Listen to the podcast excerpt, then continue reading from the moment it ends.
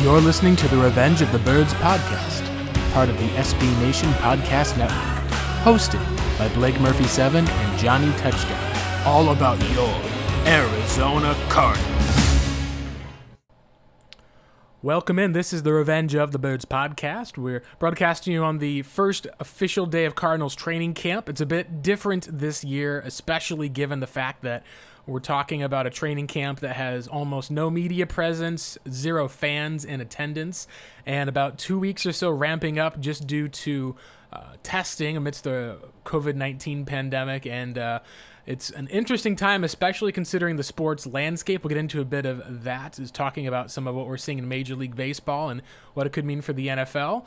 Uh, before we get going for that one, let's go ahead and introduce ourselves. My name is Blake Murphy on Twitter at Blake Murphy7, and I'm joined as always by my co-host, the Venerable John Venerable, for a quick recap of what we've seen over the last week and a quick projection of what we think camp is going to be. Uh, John, how are you doing today before we get started?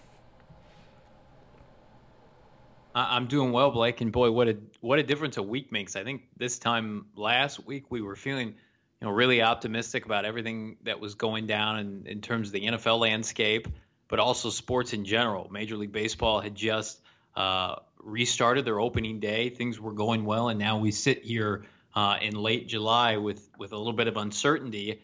And these next several weeks are, are going to be very telling. But as of now, Blake, we're still on track to have training camp and the NFL season start on time.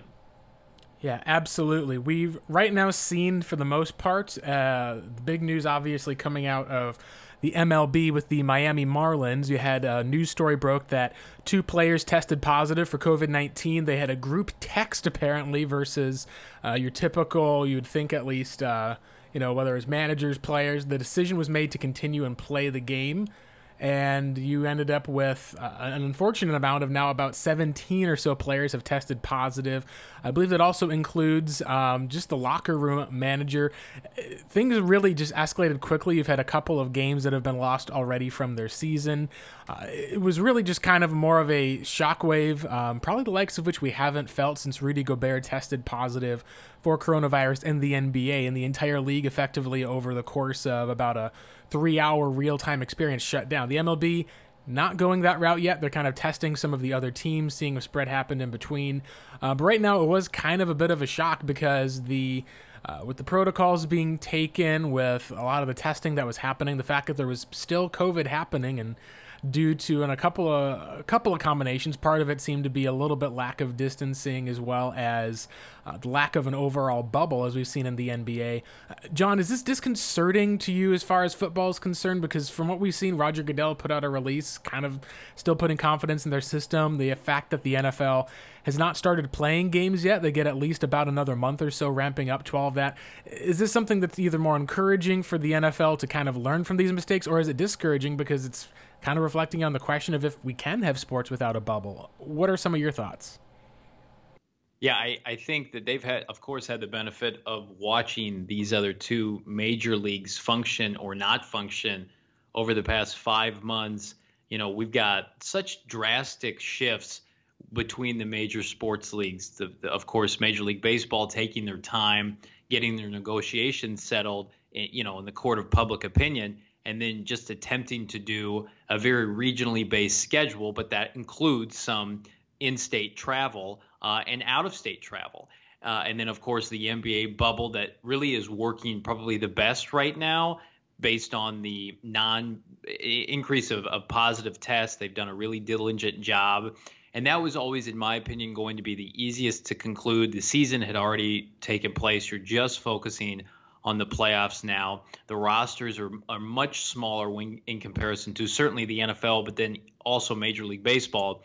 And then you have what the UFC is doing in terms of Dana White and Fight Island, which is also much more manageable when you're talking about you know a handful of fighters on a given card that you're able to consistently test uh, on top of yes, their their their training staff, their medical staff, that kind of thing. But that's all you know. How often are they putting on fights? Once a week? They're big pay per view events or once a month?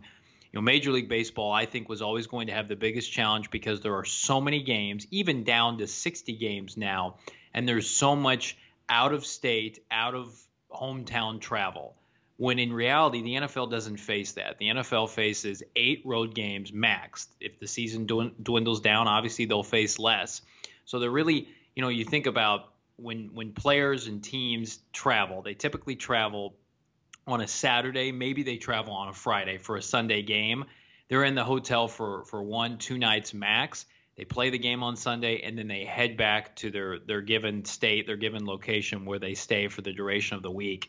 Now the Cardinals and some other teams have opted to to do some East Coast stay uh, for you know a road trip or that kind of thing. I, I would imagine that's not happening this year. They want to get back and forth as quickly as possible, so they have that benefit. The downside to what you know a lot of what the public opinion, the court of public opinion is saying right now that the fact that they won't be able to conclude their season without a bubble, I just think there there are too many variables when you talk about the the size of NFL franchises that you need to operate. You, are talking about 53 man rosters that don't include practice squads, that don't include, you know, individuals who don't dress on game day, um, you know, training staffs, medical staffs, coaching staffs, front office administration, officials. There, there's just too many, and that's that's just one team. That's one side of the equation. You're going to try to fit all of that times 32 in one spot. I I don't know if it's even feasibly possible to do that. Um, and I also think there was some level of, well, let's kind of wait it out and see what the summer, you know, brings. Will will it die off in the heat? Will we flatten the curve so much where it's manageable? May not be gone, but it's manageable. Right now, I think Blake and you and I can both say on July 28th, 2020, that hasn't happened. So they're kind of having to pivot on the fly. They still anticipate everything starting on time. And again, we mentioned this on last week's podcast. They are beneficiary of the fact that they don't need fans to make money. The money comes from the fact that they've got major contracts with every um, major uh, network across the, the television landscape. I'm just talking basic cable Fox, ABC, NBC, CBS. That's how they pay their players, they pay their coaches. Those are billion dollar contracts. Sure, they're going to lose a little bit of revenue from ticket sales, but I would venture they make some, if not a lot of that back when you talk about things like you know subscriptions to Sunday Ticket and Red Zone. People who had season tickets that would now reinvest some of that money into those platforms that the NFL um, benefits from as well. So. I, I think that at the end of the day, we're going to have positive tests. We're going to have opt outs, like we're going to talk about here in a second but I don't think they run the, the same risk that Major League Baseball does just because of the amount of games and the amount of travel that that they do. The ESPN's done a big article this morning about how um, you know the league didn't why the league didn't consider a bubble, and you know I'm not going to go over the cliff notes here. You can go read that if you want, but it's just it's in my opinion it's just never feasible given the amount of you know we can't put society in a bubble and the NFL is like a little society. It's a little community. Uh, it's just shrunken down, but there are just too many variables, and I just think that we're going to have to try to make do with consistent one to three day testing, ensuring that your players follow the necessary protocol. And really, a lot of this is just crossing your fingers. And if players aren't comfortable, Blake, they'll opt out. But they're going to start a season. The question is, Blake, will they be able to finish the season? Definitely agree. The biggest thing that we're seeing right now also is the fact that uh, the NFL does have time if they need to to delay the schedule. Obviously, they're pushing ahead as much as they can, but everything so far that they've needed to agree to to be on time as far as starting training camps has been agreed to.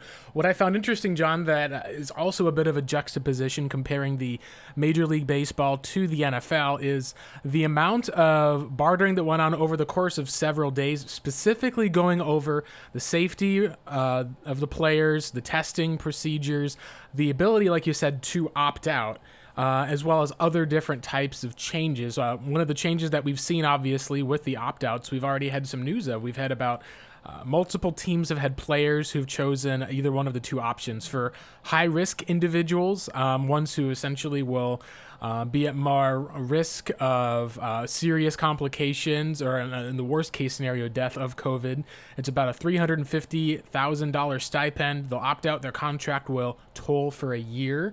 Uh, essentially, just push back the entire free agency period for those who are about to be free agents or if they've uh, signed a contract on a multi-year deal. It'll push that back as well. There's also a voluntary opt-out for $150,000. Um, we've seen already a few players on teams like the Patriots. I think at least at this point, but during the day, uh, you have seven days players have to be able to finalize their opting out or not. I've had about six players or so opt out, which is seems like about a high number when you consider some of the names that are happening, such as a Patrick Chung and a Dont'a Hightower. Um, some of it's because they're new fathers. They've got babies and infants at home and they're just not wanting to risk the life of one of their newborns for um, COVID. Some of it also is just a fact of recognizing, hey, if this is a year where I'm really needing to get paid and getting a long-term deal, I don't want to end up kind of risking, you know, the uh, having an extra complication throughout the year for all of that on a long-term deal. There's at least enough money to get by throughout the year and I know there's probably going to be some players who, like, even just now seeing an elite player like Hightower opting out of the season, there's going to be some blowback from fans. There's going to be issues that pop up. But so far, John, we have not had any Arizona Cardinals that have opted out of the plan. And I find that interesting, especially considering the fact that, as we talked about previously, they have an owner who's actually experienced, was hospitalized with COVID 19 and recovered in Michael Bidwill. Uh, it seems fair to reason that the Cardinals, at least for the most part, are going to maybe be a step at least not if not ahead in line with everyone else in these matters. And after that it just comes down to the fact that this is a, pretty contagious disease. And i don't know if the fact john speaks that there's not been any player opt-outs we've heard of yet if it's just a little early in the process or if it says something about the cardinals this year.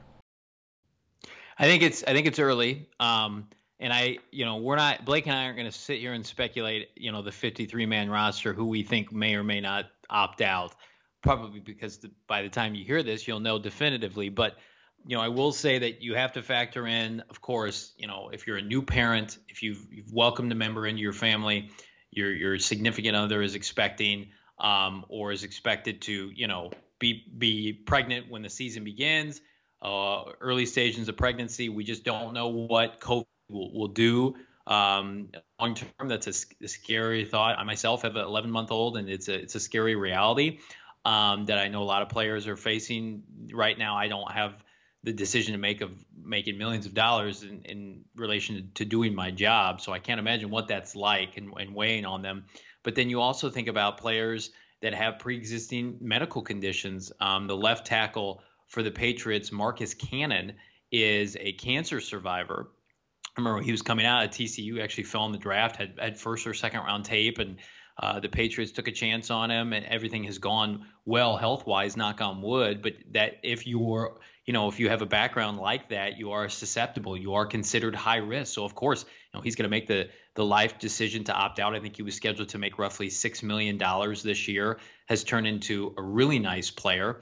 And then I, you know, I threw this out on Twitter. I mean, it makes the the the signing of Kelvin Beachum roughly 10 days ago just that much more alarming. Kelvin Beachum, a long-time left tackle in this league, very capable player, out on the street in mid July, opting to sign with the Cardinals. Right now, he is in contention, Blake. We think maybe to play right tackle, but he's got to fend off Justin Murray and he's got to fend off um, Marcus Gilbert and maybe even Josh Jones. Whereas, you know, if he had waited a little longer when this, you know, these you know opt outs started to take place, I think he would have found maybe a much more um, welcoming free agency. It's it's weird to think like that, but you know, I posed the question at the time he signed. I was thinking more in the lines of training camp injury, and that's down the line. That's another month down the line, and maybe that maybe he just assumed that that wasn't worth waiting for.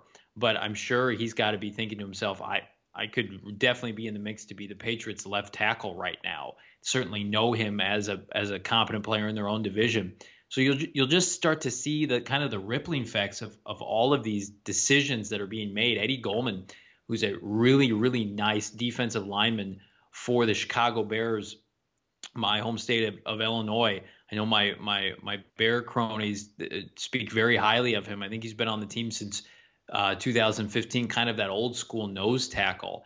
Uh, he's opted out. He was a second round pick in 2015. Just a just so critical of what they want to do on defensively against the run. He's not playing this year.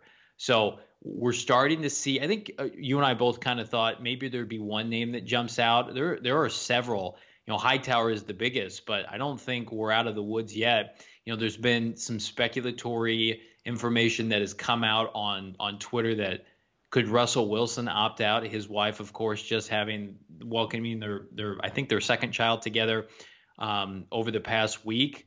Would that just be just a seismic shift in the NFL landscape, or would that signal more of this season is completely off the rails when you have a player the caliber of, of Russell Wilson, a top five overall, top three overall player in the league, saying, Nope, I'm not risking my family's safety to play this year that would be a very sobering moment. And while I, you know, of course, the Cardinals would benefit from from Russell Wilson playing, it also would, I think, signify a greater cause for concern if it if it's not already present, Blake. So we're we're taking this thing like you guys hour by hour, but it's a, it's been a very sobering period on on Twitter and social media with all these announcements, and this is right after much of the NFL rookie class is getting locked up because rookies are are welcome to the facility um, recently, and so we're we're all trying to focus our attention on football, and then this comes down the pipeline, and it's like, oh yeah, we we, we have to deal with this now. We have to make sure you know everybody feels com- comfortable with the plans that the individual teams are are putting in place. Otherwise, Blake, they're just they just don't feel comfortable playing this year, and, and who can blame them? Yeah, a lot of it, John, at least, seems to just have this uh, overall impact, and like we're. Uh, it's, it's every single business that's going to be hit. We've got a couple of people uh, who've already opted out of the MLB who look kind of smart now considering the plans that were in place. And uh, it is interesting, like you said, the fact that the NFL is in a state where there's just not really any type of aspect you can do to create a bubble unless it's going to be uh, basically on a division by division level. You'd have to put, you know, two I think it'd be four teams or so, and then two games, and then teams would only be able to play each other in division. And it's like there's all of these complications that go into it. It's part of the reason why we're both not really, I think, expecting college football because of a number of reasons. One is that it's just a sheer number that's greater than the NFL, but also the fact the NFL has a contract that they're able to sign where it's like, hey, yes, I am willing to uh, put my body at risk for the game in addition to getting a contract and getting paid.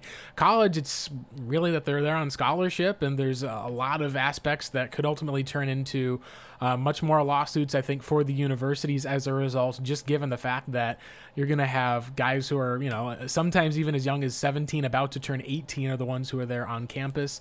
Uh, students going back, there's just a lot that goes into all of these aspects. Um, the biggest thing, of course, overall is if the NFL is able to um, have positive tests as we develop, but not see spread happen, that's going to basically be, I think, what determines the season uh, John. It's going to be a spot of you can probably get a positive test or two you just can't have it to the aspect where, like we've seen in the MLB, where you suddenly see uh, 17 or so people in one organization suddenly turns into canceled games. The NFL does have another advantage of they've got seven days in between games, which means that there's at least examples of being able to take multiple tests, being able to see exactly how guys are after some of the games, even being able to, you know, take a game out of the schedule, move it to the back end of the schedule, give a full, probably about, what would that be, about 14 or so days in between games games that are played, uh, maybe even 15 or so, depending on how it works out for Thursday night games. Um, there's at least some advantages that the NFL has. But right now, like you said, John, this is all just educated guessing. We really don't know what's going to happen until it goes out. So far, however, uh, the results have not been encouraging for non-bubble, just because there's so many tests tests that are happening. Just unfortunately in the, this point of the season. Um, if I had to make a prediction, I think that the season ultimately will start on time. Uh, barring any type of, you know, 11 people in a training camp test positive, they basically shut down training camp for two weeks. Suddenly the NFL is like, okay, we're giving unfair advantages to other teams and start to try to look at maybe having to push some dates back. Outside of something like that happening where they decide to just delay till the springtime, see if things settle down, my guess is that they're going to roll ahead as normal. Uh, we know from what Roger Goodell said that there's going to be at least a complete season. It would not shock me if they do end up canceling a few games throughout the season, it still feels like the NFL is definitely trying to push through as much as possible. And that means training camp. What we have at least updated from the last time that we were here with you guys, we had a uh, two contracts that had been signed just before our last podcast. Uh, we have since seen the rest of the Cardinals team signed, but also under the new CBA, uh, we've seen a limit to the team's normal amount of uh, people in camp. You normally have your typical 90 man roster. This year it's only 80 players. The Cardinals were proactive and cut 10 players ahead of time. Um, you're going to probably see those type of players, or most of the ones who are there on the team will be the Cardinals that you'll see take into camp. Uh, and into the season, you've also got a new rule with a practice squad having up to 16 players this year, including four who cannot really be claimed. Uh, there's new practice school, uh, practice squad rules in place. You'll be able to have players can go up for a week and then to your roster and then back down to the practice squad. Normally, you'd have to add the person to your active roster and keep them there for three weeks. Uh, you're also probably not going to add someone from someone else's practice squad nearly as much, just due to the amount of distancing. Some states have different rules as far as for travel. Uh, this is very interesting, John. Two of the names that were cut were Cardinals quarterback Drew Anderson and pass rusher Vontarius Dora. Uh, I was interested to see that they decided to roll ahead with the CFL player Chris Streveler in place of Anderson. Um, some of that probably has to do with the fact that Streveler was a rushing quarterback and had a lot of mobility. Uh, I think we probably could have seen some of this coming, especially after the comparison was made to uh, Taysom Hill at the Saints and some of the kind of dual threat aspects of his game. Uh, we also saw a couple Cardinals players who still made it onto the roster, at least, with some interesting news on one of those in particular. But before we touch on that, John, what are some of your thoughts, at least, just with these 80 guys heading into training camp right now? Yeah, I don't, I don't think it affects the Cardinals too much. Just it's the unfortunate nature of how poorly they've evaluated undrafted free agents during the Steve Keim era. You you can really only point to maybe Tony Jefferson and Jaron Brown as the two standouts. Tony, of course, being the the most um, highly profiled, efficient player that the Cardinals have have received via their undrafted free agent group. Um, they've never developed an offensive lineman from you know the undrafted free agents during Keim's time. Lyle Sendlein was undrafted during Rod Graves' time with the team. Certainly never a quarterback, which is very difficult to do. Um, Keim is more successful at clearly navigating the free agent waters, trading for players, signing players off of opposing teams' practice squads. I look at somebody like Dan Arnold late in the year. I think that was a very nice addition. Waiver claims, preseason trades. Um, and then occasionally he'll hit in the draft. Uh, just the undrafted landscape has not been his his bread and butter for for whatever reason. The the players that they've brought in usually maybe they stick for a season or two um, as you know a, backup linebacker or somebody that plays on special teams, but he doesn't typically find those gems like a Bill Belichick, which you know who operates at that level. The Seahawks do well with their undrafted players. The Baltimore Ravens, um, the Cardinals have just not done done great historically. Tony was the outlier, and they didn't even think enough of Tony to extend him a, an upgrade in his restricted tag that ended up him leaving to have a nice year with Baltimore and has you know since been out of football. But I just I I don't I think it's kind of not overblown, um, and it's unfortunate for those guys. I, I I've you know personally I, I feel for them not being able to showcase their talent in the preseason with the preseason being scrapped. Now they don't have a chance to to really kind of make a name for themselves. But how many times, Blake, have we? I remember that specific preseason where we were discussing the the quarterback race to for behind Carson Palmer and Drew Stanton, and they were two kind of undrafted, no-name players that were competing for the third QB spot. And after the fourth after the fourth preseason game, they didn't pick either of them and traded for Matt Barkley, and it literally did not matter at all. And that's what I continually go back to is like it's a one percenter that that is going to make an impact from that group with at least for the Cardinals franchise. And I think their draft class is is so deep this year, even though they're behind the eight ball from a developmental standpoint with everything going on. I, I think that this is going to be a deep group that's going to contribute you know, Benjamin, I think, has a really good chance to play. They've got two rotational defensive linemen that are that are clearly going to play if they show they're capable. Josh Jones and Isaiah Simmons roster spots are secure, and then Weaver, the six rounder, plays with his hair on fire and is typical of what you want out of an undrafted player. So I just I think as they've continued to strengthen this roster, there is less and less of a of a place for a standout. Um, maybe you could look at a, a, corner where they still lack quality depth. Maybe maybe a pass rusher, but that's that's rich for an undrafted player.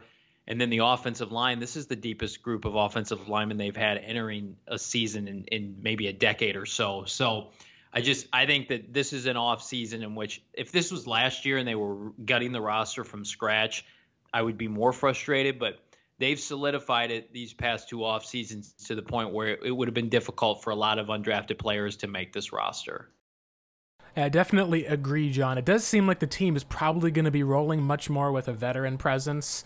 Uh, I think that, like you mentioned earlier, the signing of Kelvin Beachum seems to definitely indicate that. If you felt like this was a growing year for the Cardinals, if it's a, you know, we're going to try to see if we can get up to eight and eight, maybe for lucky nine wins, that's where a lot of the perception seems to be. I, I don't think the Cardinals themselves have that perception. Now, again, we've seen in the past, we talked about how the, you know, the Cardinals of 2018 were a team we were saying, hey, if they go, you know, between six to eight wins, you're calling that, you know, a successful season while you're developing a young quarterback. Eh, the bottom kind of fell out from there. So perception of where a team is can always be very different from what actually turns out. But uh, the Beachum signing at this point, we haven't heard. There may still obviously be you know a tackle or someone who opts out. Uh, it wouldn't shock me at all if the, after the contract that he signed, if someone like a Marcus Gilbert decided to take the year off to be able to uh, kind of regroup, get healthy again, and come back at least. But it does seem more like John that that Kelvin Beachum contract is without anything that we've heard recently. It does seem like it's more of just hey, this is a good deal for a solid veteran versus being some sort of emergency last minute type of addition that came out of the blue. Uh, it'll be interesting to see if the Cardinals have any other of those type of signings. Right now, they're only at about five million or so in cap space. It's about how much Steve Keim likes to have each year. Uh, teams can obviously re uh, renegotiate or change contracts throughout the year, pushing money around. In that sense, the cap is kind of a lie for the most part. Uh, it may not be next year when you're talking about a limited salary cap. Uh, but it'll be very interesting to watch and see how that works out. Uh, two names to be able to kind of bring up that are interesting uh, I would at least say that the first one you want to look at is going to be JoJo Ward, who did make it past the original 80 cuts. Uh, he's probably the closest thing the Cardinals have had to a deep threat on the roster, a guy who can run in the low 4 4s. Um, some even said that he could be a 4 3 guy, uh, you know, if, if you get the right day. Uh, he played for, I believe it was Hawaii. And when you're looking at the Cardinals and how they're built, they really have not had a deep threat on the roster, at least outside of Andy Isabella. And when Isabella had his big plays, there was one in the preseason, there was the two kind of over the middle separation big gains they had. They really just need to have a big, deep outside, uh, an outside speed threat. Uh, to kind of take the top off of the defense without having to necessarily rely on DeAndre Hopkins for that. Uh, that's going to be something at least to be able to watch. Uh, the Cardinals obviously are going to be probably bringing in a extra number of wide receivers just due to the fact that they are a team that runs more 10 personnel, which is four wide receivers, uh, no tight ends, and one running back, than pretty much any team in the league. Uh, the other name that was dropped, AZ Bobby Mack, Bob McManaman, who covers the team for Arizona Sports, he even had a prediction. He said that he believed that undrafted free agent running back Jonathan Ward, he thought that he may be able to beat out someone like an Eno Benjamin as a draft pick, which is interesting because you look at the two types of players and they're similar in size. The difference being that one is a six foot, 200 pound guy, and the other is the uh, Arizona State product. Uh, fact is, though, John, the Cardinals usually end up having four running backs that are available to them. The thing that you look at with DJ Foster is he's been on the team for about three years or so now, former Arizona State back. You've added another Arizona State back now. I just have the feeling that you're probably going to at least need to find someone who emerges behind Kenyon Drake just to make sure that, you know, you don't have an injury history or have issues. You still want to be able to uh, run the ball effectively and have a guy like that. It just feel like to me that if Ward is impressive enough, you might not need to go out and sign one of those remaining uh, free agent running backs. I believe Lamar Miller is still out there. There's, I think, a Devonta Freeman, a lot more expensive, at least, is still out there. Uh, we've seen the Cardinals and other teams bring in guys like that before. Carlos Hyde is a great example last year. Texans signed him, and he got, I believe, uh, close to a thousand yards at some point throughout the season, or at least was in that uh, role for the most part of a lead back on first and second down for them. Those are the two names that stand out the most. It'll be interesting to hear if there's anyone else, but like you said, John, it does seem like cornerback behind Patrick Peterson, who's in a very crucial year for his future. Uh, Robert Alford coming off a year end injury. And they're talking about Byron Murphy, who some have wondered if he's better as a slot guy, uh, taking 33rd overall next year is in his second year as a player. There's a lot to still figure out in the cornerback position. Uh, it wouldn't shock me at all if the Cardinals either made a signing or one of their undrafted guys end up getting elevated, potentially even making the final 53 if they perform well enough. Yeah, uh, first I'll touch on the running back situation. I think fresh legs, young legs in this league win, and I think that the Cardinals have gone the veteran running back route too many times in this league and been burned. Um, the Mendenhalls of the world, you know, when they extended Chris Johnson, David Johnson as he as he got older, I I, I just don't think that that's the the likely scenario for this team outside of injury. I think they look at, of course, Kenyon Drake is they're paying him eight million dollars this year. He's going to be their bell cow. You know, Kingsbury's going to play him predominantly 90% of the time. They, he likes to use one back and one back only. And if somebody something happens or they need to be you know spelled for a little while, then they, then he rotates. But he, he's relying on on a one back set. Um, Chase Edmonds is somebody I think this front office has a lot of um, hope in. I think they're very impressed with his physical skill set. Um, he's impressed me in his two seasons. He was a fourth round pick for a reason. That's a high draft pick for a running back, certainly a starting capable running back. Um, destroyed. Go watch his tape against the New York Giants last year. Very impressive what what he was able to do, even on you know against a, a team like that in the rain, in the elements. You know at I think MetLife Stadium, whatever they call their stadium, and just torched them for over 120 yards and three TDs. Capable catching the, the the rock out of the backfield if he had to start a handful of games this year, I'd have no problem with it. And then Eno is the wild card. Certainly was the bell cow at ASU, but I look at him maybe in, in his initial year as kind of like a LaRod Stephens-Howling. Could could he return kickoffs? Could he be a third down capable back if they needed him to be? I just think he's he's more clearly more elusive than DJ Foster. His upside is higher. Um, and you know DJ Foster last year when you know, they had a, a, slew of injuries at the running back position. They didn't turn to him. They went out and got Kenyon Drake for a reason. And, DJ Foster was a, darling of the previous coaching staffs. It wasn't, you know, Kingsbury's guy. I mean, Eno Benjamin was Kingsbury's guy in this draft, albeit a seventh round pick. They wanted to bring in Kenyon, Kenyon Drake because they thought he fit what Cliff wanted to do. And then Chase Edmonds was impressive for Cliff and Cliff's system. So I think Eno's got got the leg up. That's the easiest position to translate in the NFL. Um, so you know, I if he wasn't given a shot to make the team, um, especially with his ties to ASU, I just think that that's a that's a perfect marriage. Um, as far as the cornerback position, Blake, I think it's much more likely they're going to go out and sign a veteran corner or trade for one or you know pick up one off of waivers. Keim has always done that in the preseason. Antoine Cason, I think, was a late addition.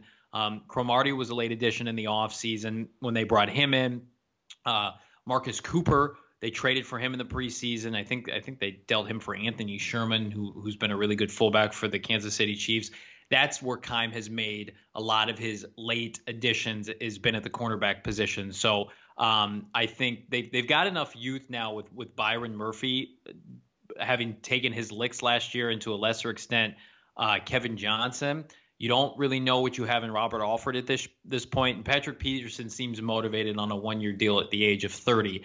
But I just think bringing in somebody, a, a proven veteran, just to give you you know some experience on the back end so you don't end up where you were last year in week one where it was byron murphy and a, a, bunch of no names i think they'd be they'd benefit from that so you know who knows we could see the equivalent of a kelvin beachum signing at corner uh, of course, the hot name is Logan Ryan. He was on the NFL's top 100 recently. He remains unsigned. Was formerly with the Tennessee Titans last year. Is a listen when he's when he's good, he could be a Pro Bowl caliber corner. Um, I just think probably at this point is is a little too rich. They're already paying Peterson a premium. They're paying Robert Alford a premium. They invested a, the 33rd overall pick last year in, in somebody in Murphy that we're both high on. So I think it'll be more of a mid-level third or fourth corner, which is listen, you play you know four or five corners on a given on a given play. You've also got flexibility that Budda Baker gives to you. Isaiah Simmons now. I was impressed with Jalen Thompson in coverage, so they'll make it work. You know, to me, Blake, it always goes back down to can they apply enough pressure? I'm much more concerned about the opposite edge rusher position to Chandler Jones um, than I am, you know, who the fourth corner is today. Yeah, that's going to be interesting to see, especially considering with Alford, like you said, it is essentially a gamble at this point. Um, my the hope that I think a lot of fans would have is that this would be much more of a previous Falcons signing in Corey Peters, who missed the entire 2015 year. Rodney Gunter, who's a rookie draft pick, stepped up and played in the nose tackle role uh, in a very efficient way, and then Peters came back and turned out to be for all intents and purposes, an underrated stud ever since then. He's been one of the leaders on that defense. Your hope is that that would be the case for Robert Alford, that he'd be able to come back in, uh, be able to be that second guy opposite Patrick Peterson. Um, yeah, John, I think that if you can tell me at least that one of the two approaches here for the Cardinals will be able to work, if it's signing a guy like a Clowney and rotating him in with a Devon Kennard, um, having some blitzing from uh, Isaiah Simmons, or just allowing him to be able to cover in that aspect to say, hey, just go get tight ends this year, bud. We got the other pass rushes. We're good to go. Or if you're going to say, hey, let's go out and make sure that our secondary set, let's grab a guy like a Logan Ryan, make sure that we can get four or five great corners, having two solid safeties, being able to have great coverage down the field. The Cardinals were 31st in coverage last year, uh, mostly due to the fact that they did not have their starting two corners for uh, three quarters. Uh, I was just saying not three quarters of the season. I'd say uh, if you can, basically only uh, was it 10 games last year total for both of their starting two corners after Peterson's suspension. If you're able to have that kind of coverage that gives your pass rush time to get there, I'm good with that too. I think, like, like you said, it does feel like that the emphasis is on the defense this year, um, just because the offense, there's expectations that we have of them being able to improve in Murray's second year, and the fact that the defense was just absolutely atrocious. Uh, we're going to go over our top training camp storylines to close out, but before we get there, uh, the NFL Top 100 has been airing this week. We had a two, I guess you could say, surprise names that made it this year. Uh, at number 97, you had Cardinal safety Budda Baker, his first time appearing on the list. Uh, and at number 90, you had Kyler Murray.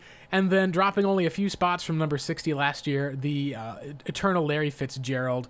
He's the one who ended up being there, who was on the list. Um, John, what do we have as far as for it seems like that in some cases, Josh Allen went previously, some other safeties went. Um, the good news to me, at least overall, real quick on this, because the NFL 100 is just voted on by the players, is that Chandler Jones has not gone in the top 40. And your assumption is that that means he went from not being on the list to finally getting some of the respect that he deserves, being in that top 40 list of NFL players. Yeah, it's it's it's very um, rewarding for him, I'm sure because I think his reputation has been diminished by the Cardinal franchise. I hate saying that, but I mean, he was a very prominent player with New England, and he came to Arizona and he had superior stats and has been given next to zero recognition outside of this past year. Um, and he's on a Hall of Fame trajectory in terms of statistics, but the Cardinals just haven't done enough winning. They haven't been relevant enough, and it's and it's disappointing. Um, so I'm excited for for what hopefully will be a top 20 to 15 finish for Chandler this year en route to what we both think is going to be a monster season. And then of course Kyler, Larry, Budda, all having respectable showings on the top 100. Listen, I don't really care so much about where they're ranked. I just you get as many players as you can on the list. I think it's more about quantity than the quality of the spot itself. Now, of course, there'll be outliers. If if Chandler Jones was number 90, we'd have a problem. But uh, I will say that you know if Patrick Peterson makes the list, that's going to, and then of course DeAndre Hopkins, that's going to give them six players entering this year. That's a really healthy number. I've always said that if you are to be considered, I didn't make this up. I, I read this somewhere, but if you're to be considered a championship team or a contender, you have to field at least 10 Pro Bowlers on your roster. Um, and the Cardinals aren't there yet, but they're slowly inching to that, Blake.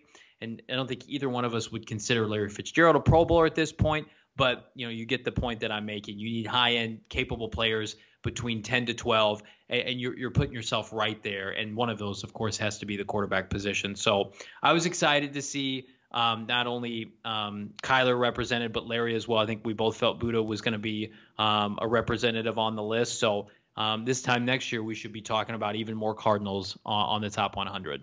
All right, let's wrap it up with a quick rapid reaction. I got an article that should be dropping on Revenge of the Birds uh, either uh, later this afternoon or tomorrow morning with the top five training camp stories. And we'll see if we can agree or disagree on the order here. We'll do a quick one sentence or two sentence reaction. For number five, I've got what's the who's going to step up behind Kenyon and Maxx? Are we going to see another tight end be able to step up? And if Kenyon Drake goes down, will the Cardinals have a running back who's able to help carry the load? Your thoughts, John? Yeah, I think Dan Arnold is going to supplant Maxx Williams. I think he's going to be their primary tight end this year because I think he's such a threat receiving standpoint, and I think they're very high on him. And then, of course, Chase Edmonds, my guy that I mentioned earlier. Um, hopefully, he doesn't have to start because that means Kenyon Drake is killing it. But Chase Edmonds is, is ready to step in. They don't need to sign a veteran. Yeah, it'll be fascinating to see Arnold this year. Uh, he ended the season with, I believe, over 100 yards, uh, or just under 100 yards receiving. I'd have to look that up.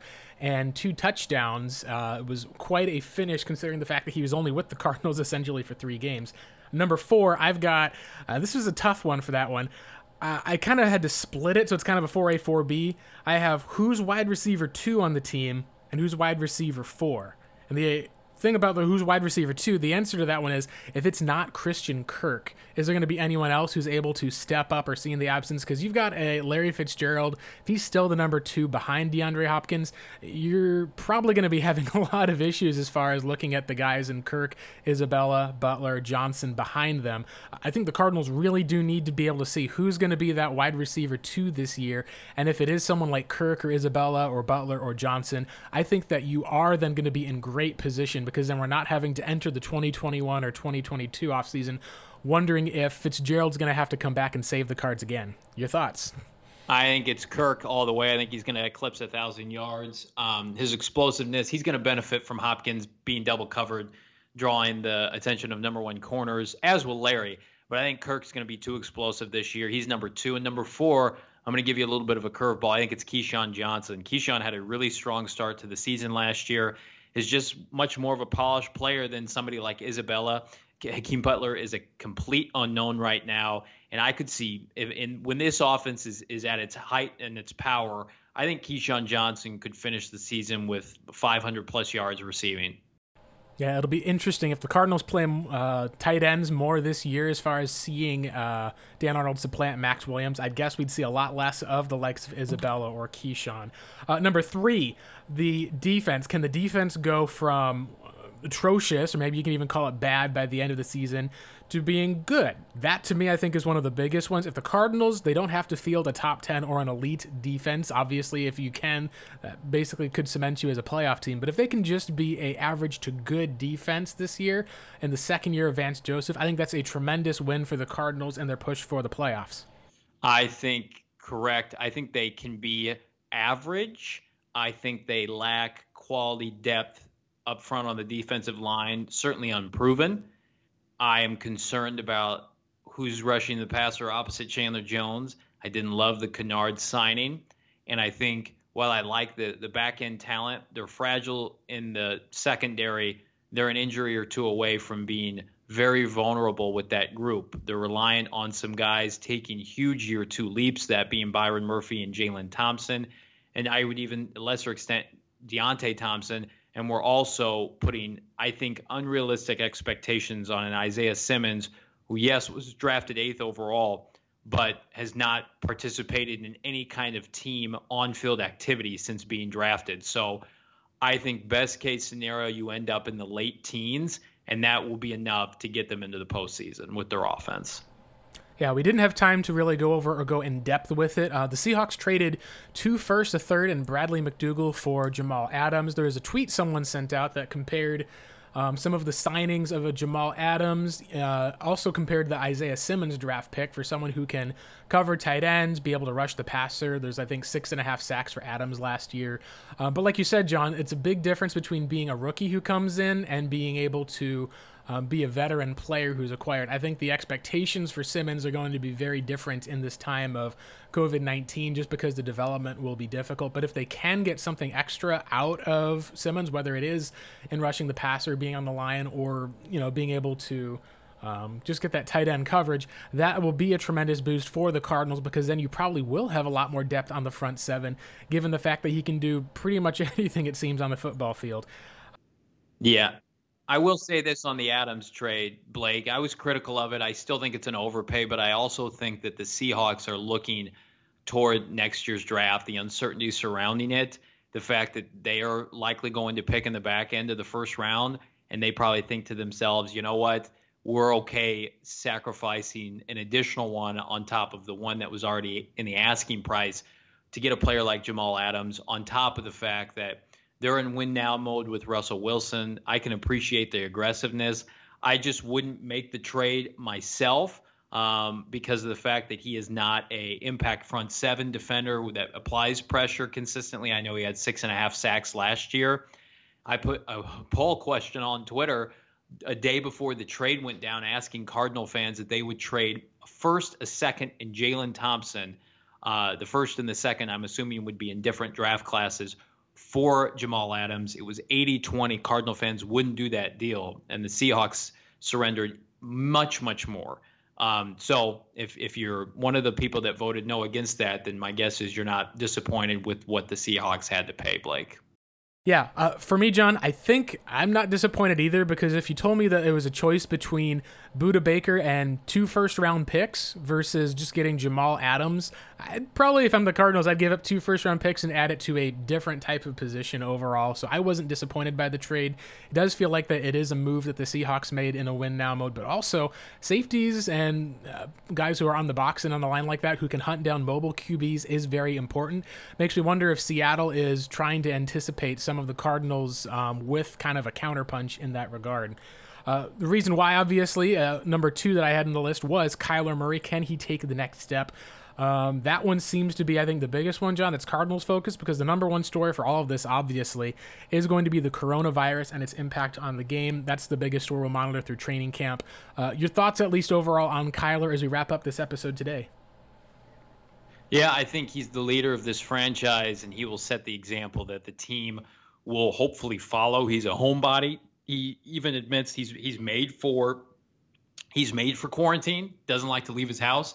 So as long as he's healthy and and and COVID free somehow, the Cardinals are going to be very competitive this season. So I have huge expectations, um, and I think he holds himself in the highest light, in the highest regard as a player. And so that, that's all you can ask for from a young quarterback. So expectations are are a mile high, Blake.